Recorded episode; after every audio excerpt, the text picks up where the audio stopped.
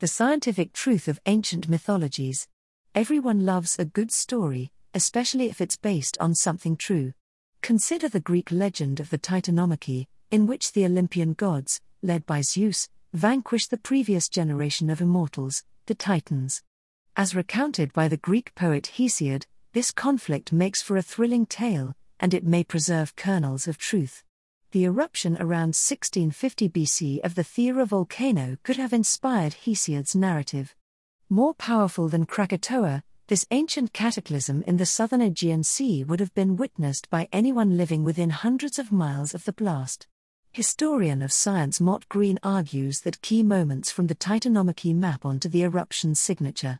For example, Hesiod notes that loud rumbles emanated from the ground as the armies clashed. Seismologists now know that harmonic tremors, small earthquakes that sometimes precede eruptions, often produce similar sounds. And the impression of the sky, wide heaven, shaking during the battle could have been inspired by shock waves in the air caused by the volcanic explosion. Hence, the Titanomachy may represent the creative misreading of a natural event. Greene's conjecture is an example of geomythology, a field of study that gleans scientific truths from legends and myths. Created by geologist Dorothy Vitaliano nearly 50 years ago, geomythology focuses on tales that may record, however dimly, occurrences like volcanic eruptions, tsunamis, and earthquakes, as well as their aftereffects, such as the exposures of strange looking bones. These events appear to have been, in some cases, so traumatic or wonder inducing that they may have inspired preliterate peoples to explain them through fables. I've just published the first textbook in the field, Geomythology How Common Stories Reflect Earth Events. As the book demonstrates, researchers in both the sciences and the humanities practice geomythology. In fact, geomythology's hybrid nature may help to bridge the gap between the two cultures. And despite its orientation toward the past, geomythology might also provide powerful resources for meeting environmental challenges in the future. Pass down tales that explain the world. Some geomyths are relatively well known. One comes from the Moken people in Thailand, who survived the 2004 tsunami in the Indian Ocean, a catastrophe that killed some 228,000 people. On that terrible day, the Moken heeded an old tale about the laboon, or monster wave, a legend passed down to them over countless campfires. According to the fable, from time to time a people devouring wave would surge and move far inland. However, those who fled to high ground in time, or, counterintuitively, put out into deeper waters, would survive. Following the legend's advice, the Moken preserved their lives. Other geomyths might have started as explanations for prehistoric remains that didn't readily map onto any known creature.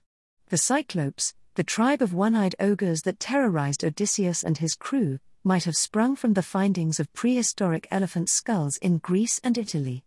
In 1914, paleontologist Othenio Abel pointed out that these fossils feature large facial cavities in front, from which the trunk would have protruded. The eye sockets, by contrast, are easily overlooked on the sides of the cranium. To the ancient Greeks who dug them up, these skulls might have seemed like the remains of monocular, humanoid giants. The seemingly fanciful griffin, the eagle headed, lion bodied hybrid, might have a similar origin story and could be based on the creative misrecognition of Protoceratops dinosaur remains in the Gobi Desert. Still, other geomyths may point to natural events. Indigenous tales tell of fire devils that flew down from the sun and plunged to earth, killing everything in the vicinity when they landed.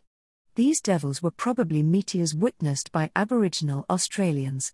In some cases, the tales anticipate findings of Western science by decades, even centuries. Numerous African folktales ascribe mischief to certain lakes, including the lake's apparent ability to change color, shift locations, and even turn deadly. Such legends have been corroborated by actual events. The most notorious example is the explosion of Cameroon's Lake Nyos in 1986 when carbon dioxide, long trapped on the bottom, abruptly surfaced. Within a day, 1,746 people, along with thousands of birds, insects, and livestock, were suffocated by the CO2 cloud the lake burped up. Lakes are sometimes associated with death and the underworld in Mediterranean stories as well. Lake Avernus, near Naples, is mythologized as such in Virgil's Aeneid. Animal encounters may inform other geomyths. Herodotus' Histories, written about 430 BC, claims that dog sized ants guard certain gold deposits in regions of East Asia. In his 1984 book The Ants' Gold, The Discovery of the Greek El Dorado in the Himalayas, ethnologist Michel Peissel uncovered Herodotus' possible inspiration mountain dwelling marmots, who to this day mine gold by layering their nests with gold dust. Fanciful stories that feed into science. Geomythology is not a science. The old stories are often garbled or contradictory, and it's always possible that they preceded the real events that today's researchers link them with. Imaginative pre scientific peoples might well have dreamed up various tales out of whole cloth and only later found confirmation in Earth events or discoveries. Yet, as noted, geomyths like the griffin and cyclopes arose from specific geographical regions that feature remains not found elsewhere the likelihood of preliterate peoples first inventing tales that then somehow corresponded closely to later fossil finds seems like a stunning coincidence. More likely, at least with some geotales, the discoveries preceded the narratives. Either way, geomythology can serve as a valuable ally to science. Most often, it can help to corroborate scientific findings. Yet geomyths can sometimes go further and correct scientific results or raise alternative hypotheses.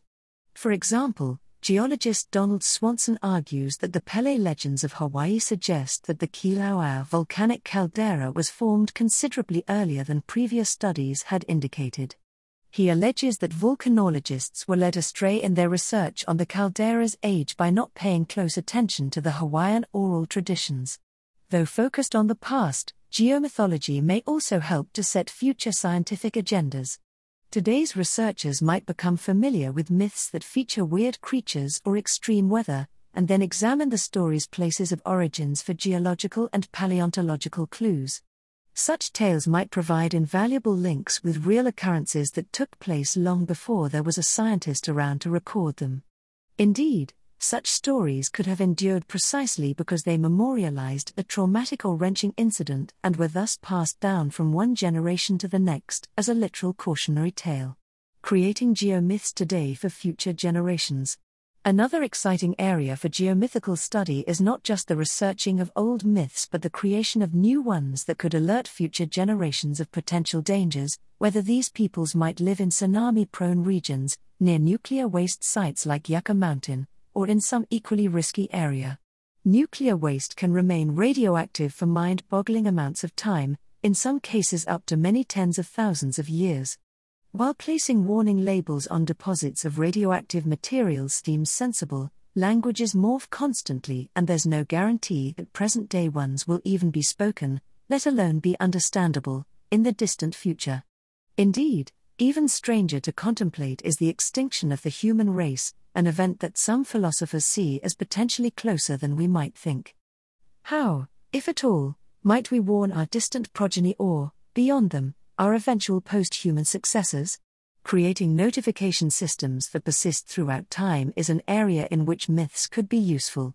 Famous tales often last for many generations, sometimes proving more durable than the languages in which they were first told or spoken. Indeed, C.S. Lewis wrote that one hallmark of myth is that it would equally delight and nourish if it had reached us by some medium which involved no words at all, say by a mime or a film. Because they are less tied to language than literature is, myths may be easier to transmit across cultures and time. The oldest one currently on record is an Aboriginal tale concerning a volcano, it may be 35,000 years old. Geomythology could thus contribute to a linguistic field known as nuclear semiotics, which grapples with the problem of warning distant generations about hazardous waste. An intentionally created geomyth might preserve and transmit crucial information from the nuclear age to our descendants, with considerable effectiveness.